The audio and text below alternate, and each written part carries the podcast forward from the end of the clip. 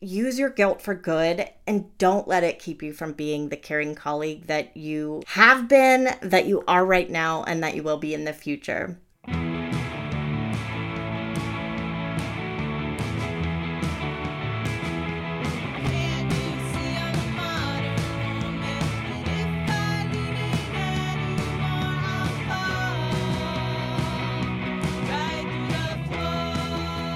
Sara, you'll be very proud of me. I have had an entire bottle of water today, and it's three o'clock. Ooh, how's that body feeling? You know, I don't have a headache like yesterday. You're on your way to being a WaterTok influencer. so I was looking up those WaterTok posts that you shared with me yesterday, and I am kind of delighted and kind of horrified. Oh my gosh. If anybody here has not looked up WaterTok, that is the arm of TikTok where people are creating water concoctions full of those sugar free packets and syrups that are like unicorn water. And it's like 17 pumps of this and four pumps of that, and then three different colored packets of things. I don't know what's in there. I don't know if it still qualifies as water, but I am fascinated by these videos. Friends, we will uh we will link to some in the show notes so you too can enjoy the WaterToks. Gotta stay hydrated. Gotta stay hydrated especially when you're answering some weird questions about work. Are you ready to get into it, Jen? Yeah, let's do it. Hey, everybody. This is Per My Last Email, the show about what to do when work gets weird. I'm Sara Wachter-Boettcher. And I'm Jen Dionisio. Sara, what is the weird we're talking about today? Okay, so today we're talking about something I think a lot of people have experienced struggling to decide whether or not to disclose information at work, like telling your colleagues or your boss something. Ooh. So, when do you do it and when don't you? Ooh, I love that. That's such a juicy one. Have you ever had a situation like that? I mean, I really felt that way while I was transitioning to working here at Active Voice. For me, coaching was something that when I started doing it, I thought was going to be something I did on the side or volunteer work. But as it became more and more something I was pursuing as a career, it was a couple of years where I was like, how much do I share about this arc when I know in the back of my head, like, this is my last yeah. content strategy job, at least for probably a good chunk of time? It really made me a little bit uncomfortable with like promotions and raises and getting cool projects. Like I felt a little like I was taking up some space that maybe somebody more passionate deserved. And that was really uncomfortable. Yeah. Well, how did you work through that when you needed to start telling people about your plans? Like, how did you decide who to tell, when to tell, who not to tell? I started very personal and one on one. You know, I was really close to my boss. And so he was the first person I told. And, you know, I think something that was hardest for me is I, I felt like I was sort of dropping some pretty clear hints and he felt like he was blindsided which was a real kind of disconnection yeah, for me. yeah. It was tricky right? Because we were going through so much that year with like layoffs and restructurings and just you know the world on fire and i didn't want to add more stress to his plate. And you know also i had enough stress on my plate. I also kind of didn't want to deal with that at the time. Yeah. Well and i also think like what do you really owe people in these environments and in these situations, which I think is something that we should get into today. It's like, what am I really responsible for here? What's up to me to decide? I know that a lot of us, and I think you're one of these people, don't necessarily want to make it like difficult for others. But at the same time, like, you don't owe that company the rest of your life or plans about what you're going to do six months from now. And in fact, I think sometimes when people tell their company that kind of information too early, it works against them I mean, I've seen people actually lose their jobs sooner because they had intimated that they might be interested in leaving at some point. And like you know you do have to watch out for yourself and there too. Yeah. I mean what about you? Did you ever kind of find yourself deciding to disclose too early or feel like you did it later than you would have in hindsight? You know i haven't had to tell colleagues something like that in a long time since i had like a traditional job but when I was about to leave my last job, I had built up this like whole strategy around it. I was thinking about like all the timing and kind of how to really position it because I wanted to stay on contracting part time while I got my sea legs for myself as a consultant or a freelancer. And I was really scared because I'd seen them actually sever ties with people who left the organization and sometimes get very sort of like cut and dried about it. And so, one, I waited until there was somebody else who was at my level, a fellow director who led the team that was kind of like parallel to mine. Yeah. Until I knew he was also leaving. And I was like, well, they're going to really need me. So it'll be harder for them to say no to this. But then the other thing I did is I, I felt like I couldn't just go in there and tell them, hey, this is the deal. I want to leave and this is what I'm doing. I felt like I needed a reason that would allow me to stay in their good graces. And so what I did is I went in and instead of telling them I wanted to work for myself, what I told them was that I had just gotten a book contract and I needed time to write. Was that true? It was truthy. I, I was in talks at the time with Rosenfeld Media about the book that would become content everywhere. But I remember that Lou Rosenfeld had just given me a whole lot of feedback on my proposal, mm. and I was not at all certain that it would actually turn into anything. It was, this is interesting, but, and then here's a whole ton of feedback you have to do something with. And so I just stretched that a little bit and went in and was like, this thing is happening. And I, I feel fine about it. Like, I, I think that's a pretty unproblematic lie, right? Like nobody's really hurt in that process. But I also felt like it shouldn't be that hard to tell people the truth, right? Yeah. You know, I think a lot of times it's like, what did we experience that told us like this was going to be okay or not? My boss was lovely about it. Mm-hmm. I mean, he was like, I'm going to hate you for one day and then I'm going to be so excited for you. Yeah. But I think of my job before that where I really got a strong guilt trip and like not what felt like a warm send off for leaving. And it really made me very scared to do that again. Yeah. Well, I think that's probably good framing for these questions today because behind these questions about should I disclose, what should I say, there's a lot around trust and what's safe and what you might be actually like retaliated against for and i think that we we really need to get into some of that in order to come out the other side with some answers so ready to get into it yes let's hear our first question so this one comes from a director of consulting as a manager, I'm hearing about layoffs, including specific people, weeks or even months before the layoffs come to fruition. How do you not treat the layoffees differently or give them a heads up that you know what's in store? How do you manage the guilt of knowing something that will affect their lives when you can't tell them? Do you stay loyal to the organization and not tell? Or do you give the person who is losing their job a heads up? Oh, Jen, I hate this scenario. I know. I hate it so much. As a human and as someone who generally cares more about workers than about toeing the company line, my immediate reaction is I want to tell them but that also seems really dicey. Yeah, I've been in this situation before and it is agonizing to have to keep that to yourself and to debate if you want to leak. I mean, especially if that person is someone you really like or you really care about. Oof. Yeah. Well, Jen, I'm glad that you are the lead answerer today, not me. Because you've been in this situation and you know that pain. So let's call this person SK for secret keeper. Love. What should they do? Well, unsurprisingly, this is probably a lot more complex than a yes or no answer. And I do want to say I need to really do my best to put aside what my gut reaction was to hearing this, which is, oh my God, you cannot tell. I am a rule follower that tends to be my default. So I'm glad that we're going to explore this from a few different angles. Mm, I'm not a rule follower, but I hear you. so, Jen, tell me though, what is behind that strong reaction that, oh my God, you can't tell?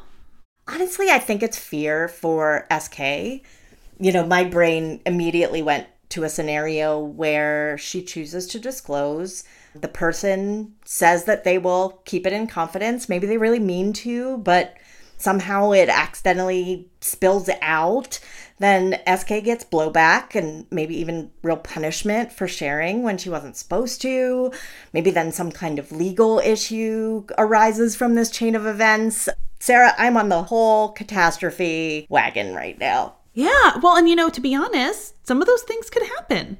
Yeah. I mean, if you told me that I was going to get laid off at some point, but you don't know when it's happening, I don't think I would do a good job of keeping that to myself. And also, why should I, right? Like, if I get that news, I might be thinking, I got to go take care of me. Or, like, I'm really mad and I'm going to go storm into someone's office. Yeah. And so, word might get around. And I can absolutely see that leading to the person who disclosed ending up on the chopping block. I mean, that's the kind of thing people can end up dismissed over. And I think it's worthwhile for SK here to really think about the risks that they might face if they broke confidentiality and also make sure that if they choose to do that that it doesn't violate the terms of their own employment or if it does that they're willing to violate the terms of their own employment in order to disclose this information. Right. okay.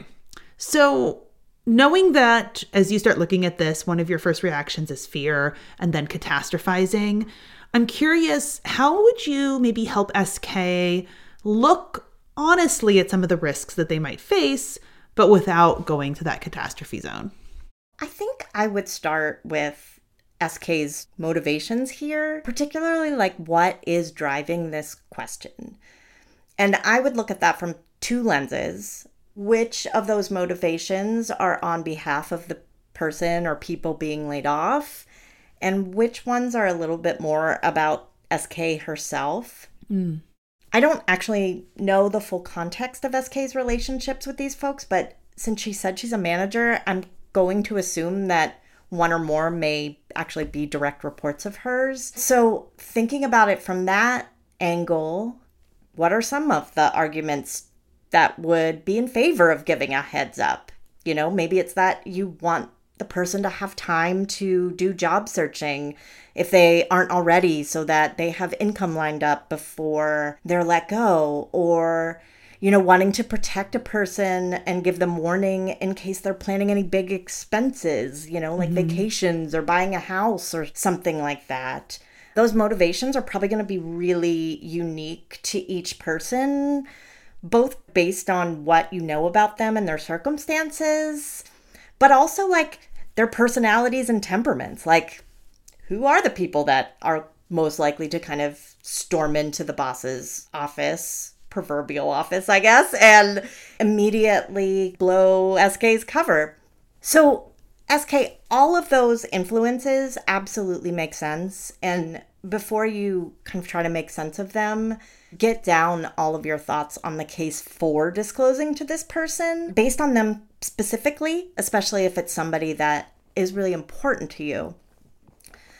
But I also want you to spend a bit of time on your personal motivations because I think it's really easy to frame this kind of dilemma as like being about the feelings of the person or people being laid off when actually it may be a little bit more about your own feelings of shame or guilt or being bad.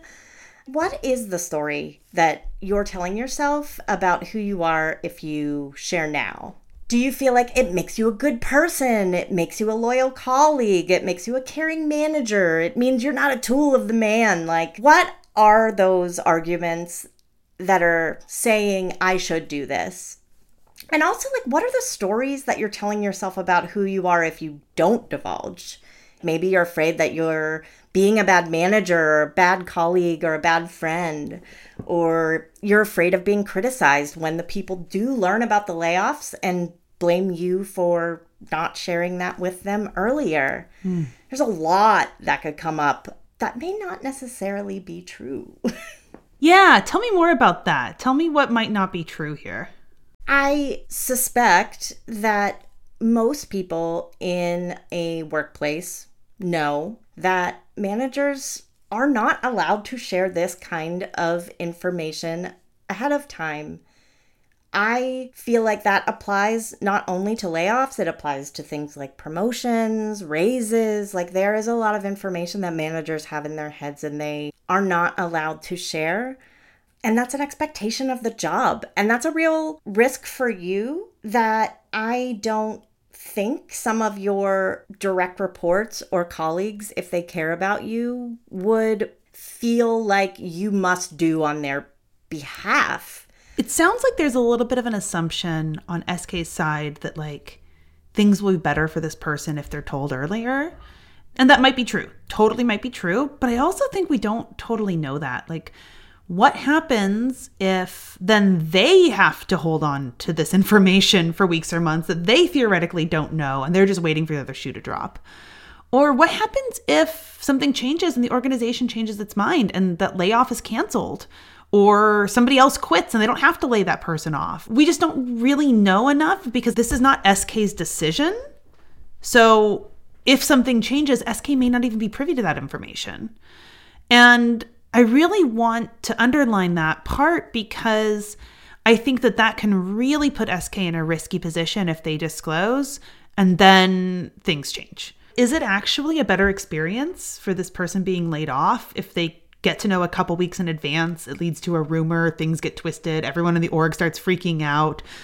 Then people start coming up to them and are upset with them for spreading this information. I mean, like, there are just so many places this could go that also sound really unpleasant. And I really look at it as saying, like, this is a shitty situation, kind of no matter what way you slice it. And it feels to me like SK might be taking on a lot of responsibility to solve something that actually isn't in their power. I agree with you. Like, so many of those examples you shared of things that could change the experience, like, suddenly the person isn't being laid off. Like, I've seen all of those things happen before. Mm, mm-hmm and thinking of the person on the other end like what is their experience now at the company if something shifts and they're not being laid off but they know that they were number one on the the chopping block? Like as much of a load as this is for sk to carry the reason i'm i'm very curious about those motivations is you know it's almost like um when people talk about like cheating on their partners, like, are you telling your partner because you want to feel better or mm. because you want them to know? And I think sometimes with really uncomfortable situations like this, that can be a thing that pops up. Yeah, where it's like, okay, do you want to disclose this information just so that you don't have to carry it, but then you've put it onto somebody else to carry? And I think that's an important thing to consider. The other thing this really made me think about is like, I'm sorry, why is SK getting information about layoffs months in advance? Like, I, I do understand if SK is a manager, that it makes sense that they're going to need some lead time to prepare for a layoff. And I think surprising a manager by laying off people on their team really sucks. But the time that SK needs is time to think about how they're going to make a communications plan for their team, that is the team that's remaining, how they're going to shift work around if people on their team are getting laid off, where our project's going to go, what's going to not get done, etc.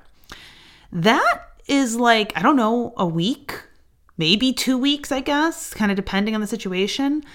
In my opinion, it to me sounds like a really big burden to tell SK months in advance that somebody on their team is going to be laid off. Yeah. And then just expecting SK to sit with that. Yeah. Like I, I look at that and I think, you know, SK, your employer is not handling this very well. If they're planning layoffs this far in advance and then expecting you to hold that info, I think that they're putting way too much of a burden on you. And I can see why you might want to get rid of that burden but I really want you to think about whether getting rid of that burden is actually serving the person that you're sharing the information with. And I'd be curious too for any of our listeners who have been laid off recently. Like, would you want to know? Mm. Would that have changed anything for you? Would that have added to your stress? Would it have kept it just the same? Um, I suspect too that there are very few people listening right now who've been laid off and were given a heads up unofficially. And I think that speaks too to the fact that even though it may feel awful to be holding this, it is not you being bad or wrong or doing anything that you shouldn't do. And I think my gut reaction is like, I think that, oh yeah, I would want somebody to tell me that I was going to be laid off because in my head, I imagine that what I would do with that information is like, calmly and thoughtfully start preparing my resume and getting my act together and making my portfolio or whatever, right? Is it? Is that really what I would do? No, probably what I would actually do if I got that information in advance is wallow in a huge amount of shame and fear and anxiety and probably not do anything to really prepare. And so I sometimes think that, like, oh, we think we're giving people more time to prepare, but are we actually giving them more time to just like look around at their colleagues and wonder, well, why was it me and not them? Or like, what am I doing wrong? And like, is that actually useful? Yeah. Yeah. Agreed.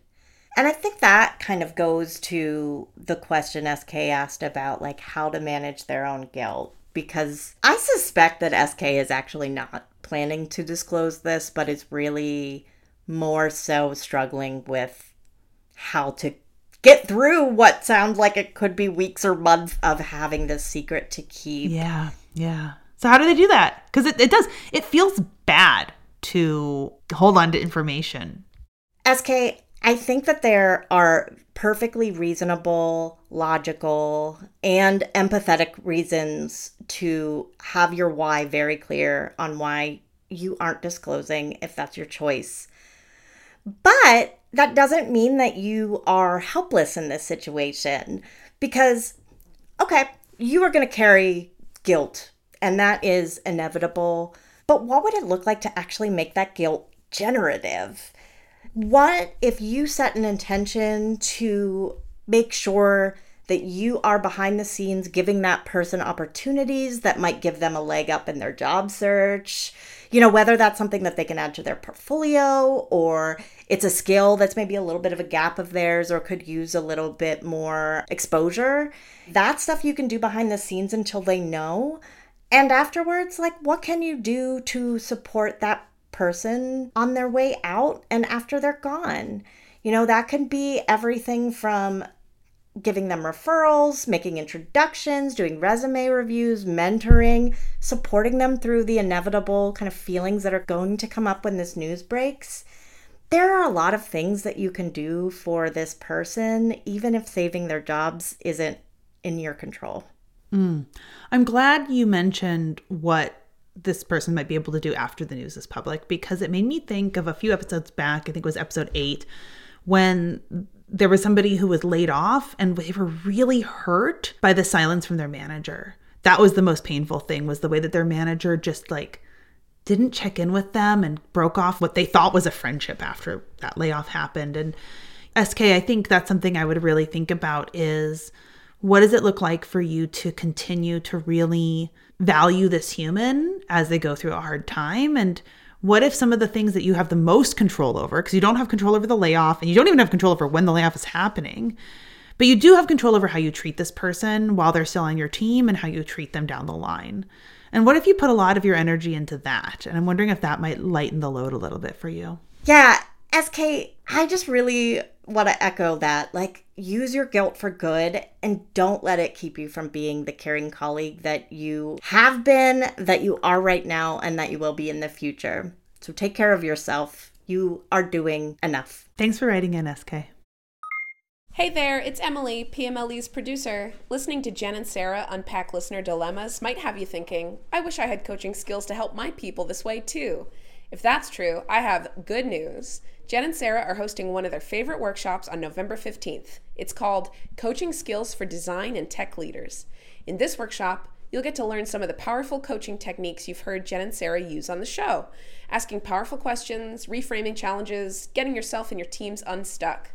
If you want to practice putting these skills into use, join us on November 15th. For more info, go to activevoicehq.com and click on the events page.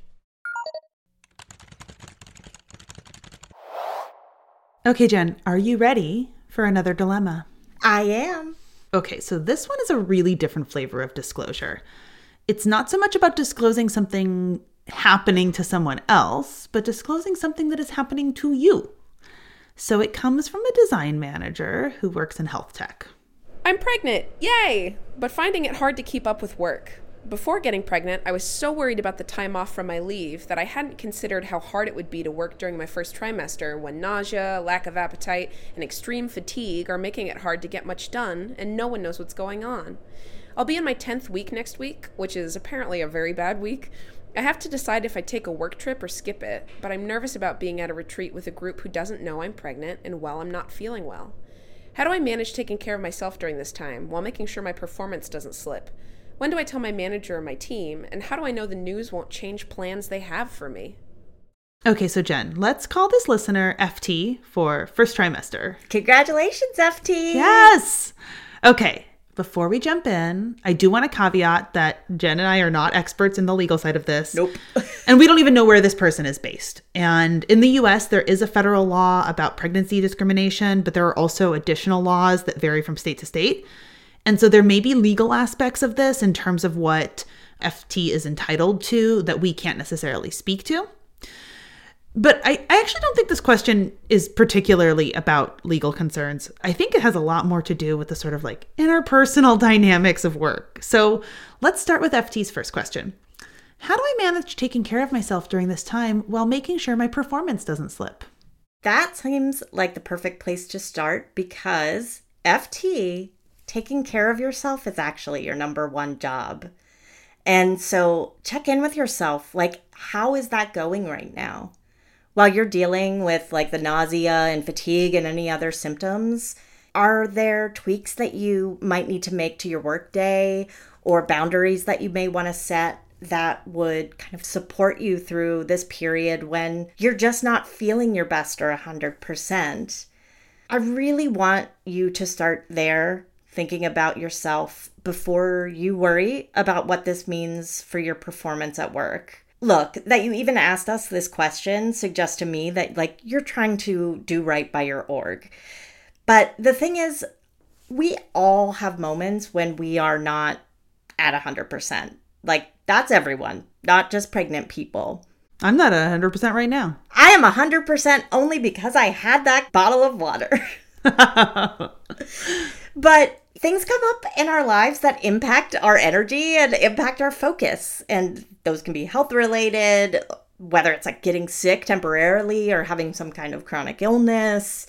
It can be related to personal things, like if you have a really challenging situation unfolding outside of work, or like you're juggling caretaking duties for kids or parents. I mean, there's an endless list of things that keep us from giving our work our best selves. And I think that we often forget that, like, work doesn't need to be our top priority all the time. Uh, if ever. Yeah, you know, that's one of the things that really struck me in the way that FT framed their question you know, she wrote, How do I take care of myself while making sure my performance doesn't slip? Mm. And I think that's what I want to offer here is this idea of like, what if it's okay if your performance slips? It's so easy to fall into this thinking that we do owe our companies 100% of our energy and intelligence all the time. But I don't think that's actually the employment contract. Nope. I think you're responsible for doing the things that they hired you to do. But that's just going to look different in different moments. And sometimes progress is going to be fast and sometimes it's going to be slow. Sometimes we're going to be really on fire and sometimes we just aren't. And that's just true for all of us, pregnant or not. And so, if work is really this long series of peaks and valleys, then what I'd really encourage FT to consider is what if we stop seeing that as a problem? Like, what if that just becomes part of the ebb and flow of life? Versus a problem that has to be solved. I love that metaphor of the kind of peaks and valleys and the ebbs and flows because it is so much more accurate about how we show up everywhere. FT, by getting really clear on what you need without starting with what your employer needs, then you can ask yourself the question of how you get those needs met. And that might inform whether or not you choose to disclose because if you don't have to in order to get the kind of support you need, then that's a very different answer than if you need some kind of accommodation that requires sharing this level of detail. Yeah, you know, I think about little things that that FT might be able to do, like block their calendar for a daily nap or shift meetings to the afternoon if mornings are extra nauseous. And I'm not sure if FT has already tried some of those things, but what I do know is that often when people are worried about quote unquote slipping or sticking out in some way, they're really worried about perceptions of them. And that can lead people to kind of try to grit through and really pretend that everything is fine and normal and can actually prevent them from making changes that are actually not that big of a deal and everybody would be fine with and not ask any questions about. Right. Yeah. Because I think about it from the angle of FT's colleagues. Like, if somebody on your team asked you to move your regular stand up to the afternoon, like, would your brain go to, oh my God, that person is awful. How dare they? Also, would your brain immediately go to, bet that person's pregnant? So often, when we are really hyper focused on something happening to us or within us, we forget that while it's so obvious in our heads, it's mm-hmm. not actually very obvious to anyone else. You know, the other thing I want to offer here is this FT, you are allowed to make requests or set boundaries without explaining why. No one's entitled to that information before you're ready to share it. Unless you are at the point where what you need is an official leave or you need some type of official accommodation, this just doesn't really sound like an HR issue. Doesn't sound like what you need to do is document the situation and get it approved necessarily. It sounds like just more the everyday stuff people go through. And so, what would it look like to disclose to people something maybe a lot less specific? Like, hey, I've been having some health stuff come up recently and it's kind of taking its toll on me. And what if you just made a request like, hey, can we cancel some of these meetings? Or I'm going to be a little bit more camera off for a while. It's just been a little bit rough lately. And left it at that because they do not actually need to know more right now. I think if there's anything COVID has introduced into kind of workplace culture, it is this sort of expectation that there's going to be a little more fluidity in how people are are showing up whether it's on camera or not, you know, whether they are tired or not. And I think people are kind of primed more so than they used to be to get these kinds of requests for really any reason. Yeah. Now, I do want to get to this other part of the question though, which is like, when do I tell my manager or my team? And how do I know the news won't change plans that they have for me? Yeah, that one hurt my heart a little bit, especially knowing that FT sounds worried, whether it's based on something that she's witnessed at the company or not, that her opportunities might be limited if she discloses now. And I wish I could say, don't sweat it. But we live in reality, and there are so many biases against pregnant people that can creep in, whether your colleagues are aware that they're doing it or not. Mm-hmm. I, I mean, I know people who've experienced sort of being shunted over to the mommy track at work, you know, where they're like not perceived of as as valuable as they were before they had kids. They're not promoted. Maybe they're not considered as being as hard of a worker, or like, you know, their priorities aren't here. And it, that stuff happens, and I will tell you, it is absolutely trash, but it is real. And I think that we'd be doing a disservice if we pretended it wasn't real. Yeah, I mean, I just had a friend tell me that she moved into a new role within her company, so sort of a shift left, and then got pregnant. And her managers directly told her that they would not have allowed her to make that transition if they knew she was going to get pregnant so soon. Wow, saying it right out loud, huh? Woo! Not worrying about any legal consequences there. Not bothering at all to hide that bias. Yikes. And now here, I, I don't want to overly scare FT. Like, I, I don't want to go down this track of assuming that this is going to happen to her. But I do want her to know that these things happen, which I, I mean, I'm sure she already knows. And here's the thing that might be the hardest about it FT, you can't control it. If the people who you work with are biased against moms or against parents or against pregnant people, then they're going to be biased against those groups. And what I notice here, Jen, is that it almost sounds like FT's trying to find some way to control for that, to ensure that other people's reactions and biases don't get in her way. Like if she is somehow just perfect in how she delivers the news and when she does it, she picks the right time, she makes sure her performance is perfect. If she's just perfect at every single step, then she's going to be safe. There's a kind of painful truth in there that there is no such thing as being perfect enough to evade other people's biases. Trust me, a lot of people have tried, right? Like, I mean, we all have heard the kind of like, oh, you got to be twice as good sorts of feedback that will be given to, for example, people of color. And people have internalized that. And guess what? Even being the best doesn't protect you enough from other people's biases. And that is a hard pill to swallow because, again, it's not in your control and that can feel really bad. But it can also be really freeing.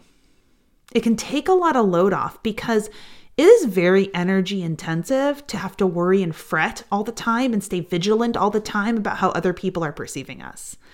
It is a huge second job all of this kind of like masking and all of this kind of like performance that is designed so that people see you in the right way and never have these biased thoughts about you. I mean, like, what a huge job that isn't going to work because, again, you don't control other people's biases. And what a huge job to take on during what is already a stressful time where FT is already really kind of struggling with just the physical effects of the pregnancy.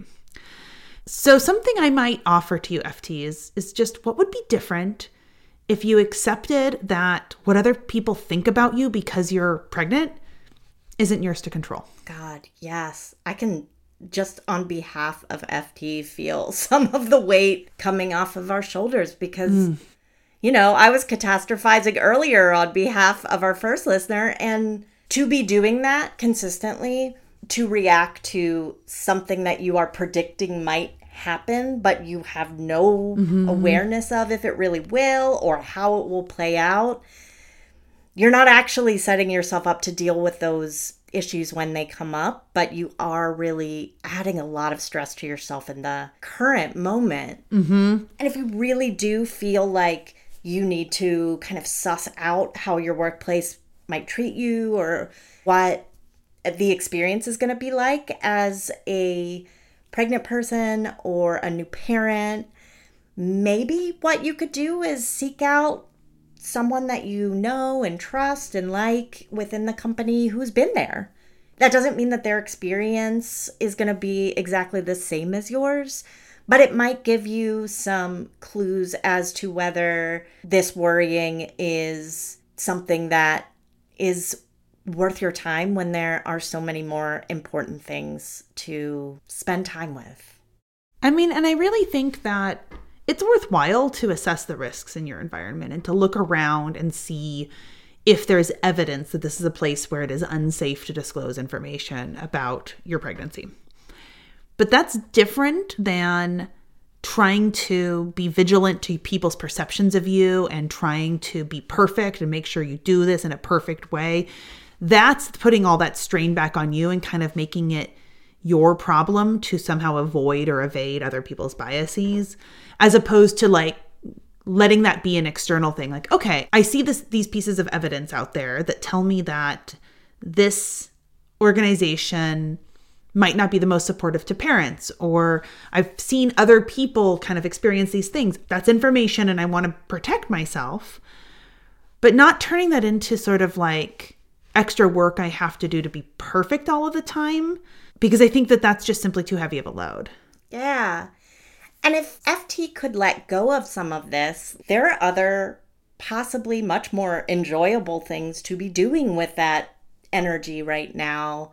You know, it sounds like FT is very ambitious, very eager to grow and learn. And so, what do you want your leadership to put in motion for you either now or once you return from leave.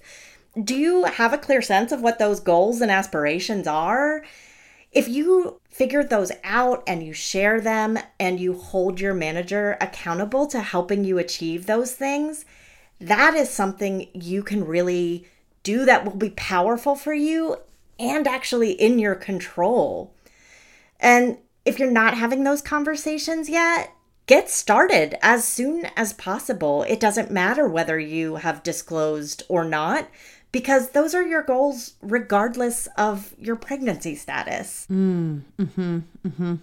Kind of firming up with your manager where you're going in the organization, what's important to you, what you care about, so that they know what your plans are and if moving up in the org or kind of enhancing your responsibilities is important, which it kind of sounds like it is based on what FT wrote in, then they know that. And then when they find out you're also pregnant, you know, maybe they're a little less likely to make assumptions about you and because they know what it is that you actually want. Yeah, I think that happens a lot too, where, you know, one of those unconscious assumptions that really needs to be challenged is like, oh, I'll be a nice manager and give FT an easy year while she eases into parenthood. And if your manager doesn't know that that's not what you want, then, you know, they might be inclined to do something that they think is for your benefit, but actually isn't. Yeah, I think this is really common for managers when they're trying to be decent people and they're trying to be uh, supportive, but they've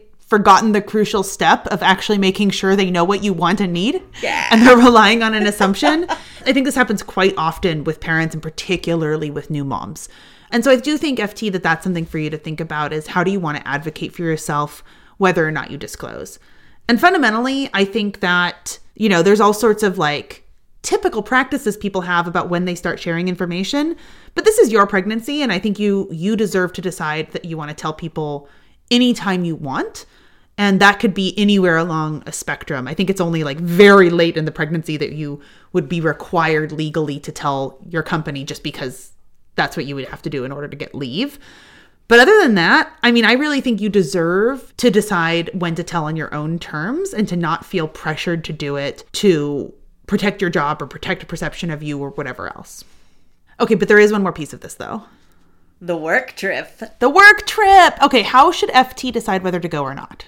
Yeah, you know, FT shared a bunch about their concerns about going, but not why they might want to go. So I'm curious, FT, like, is there something you're excited about when it comes to this trip? You know, maybe there are people that you want to see, or like the project that's being worked on is really fun and you've been kind of excited to get in the same room with people and work through it. That is something to consider. But I also am curious, especially going back to some of that perception stuff, is are you just telling yourself that you should go on this trip? Like whether it's to get FaceTime with the bosses or, you know, to be a team player or to not look like you're slacking, especially if you're self conscious about your contributions lately? What is in it for you to go, knowing that you may not be feeling well during this trip? That could be indication that you should go. It could be an indication that you shouldn't go. Um, but I think it's kind of about weighing the discomfort against the possible benefit. Yeah. I'm glad, Jen, that you mentioned discomfort here because I think if this is a question of like, I don't feel well, do I need to go on this trip? My answer there is very easy. No. Mm-hmm. Right? Like your health should come first. And if you are not in a place where you feel well enough to travel, then I think you should feel good about staying home.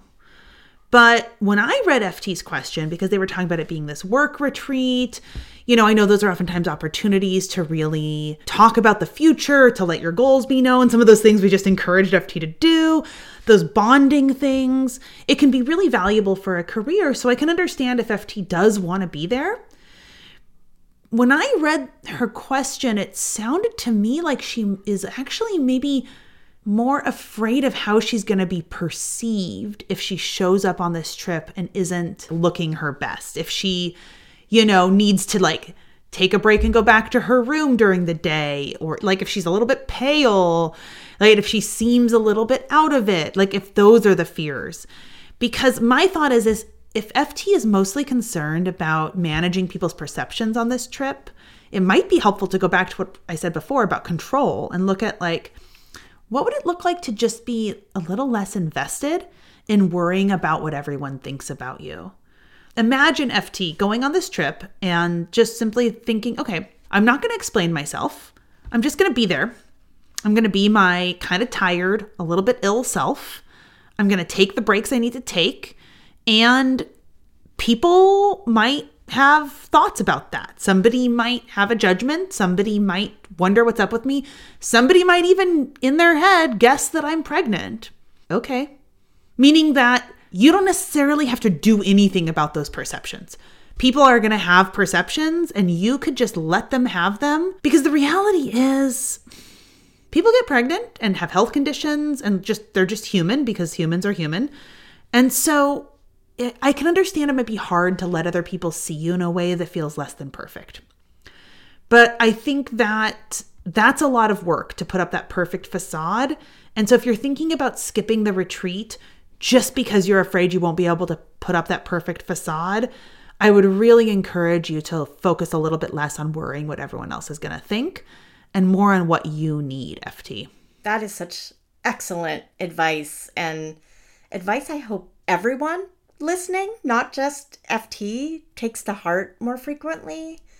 So, FT, let us know if you go or not and how it goes. We'd really love to hear what you decide to do based on your needs, not your company's.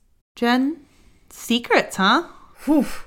Be honest, Sara, keeping secrets at work, I think, was one of the hardest parts of being in management because I wanted to share everything with everyone. I didn't want to have more information than everyone else. But I think what I learned over time was that as much as I value transparency, there were some secrets that I did just have to keep for the benefit of myself, the benefit of the org, or the benefit of the person, whether they would ever understand that that's why I was doing it or not. Yeah, I think a lot about transparency in our organizations and how many of our organizations should be more transparent than they are. But 100% transparency is also not necessarily healthy for people.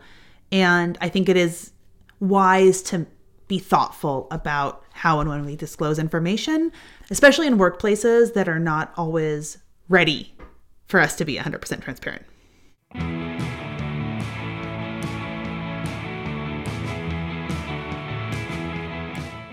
I think that's it for this week's episode. Per My Last Email is a production of Active Voice. Check us out at activevoicehq.com and get all the past episodes, show notes, and full transcripts at pmleshow.com.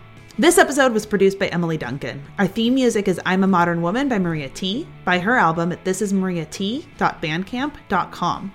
Thank you to Secret Keeper and First Trimester who submitted their stories for today's show, and thank you so much for listening. If you've got a work dilemma eating away at you, send it to us. Head to pmleshow.com to submit your story. See you next time.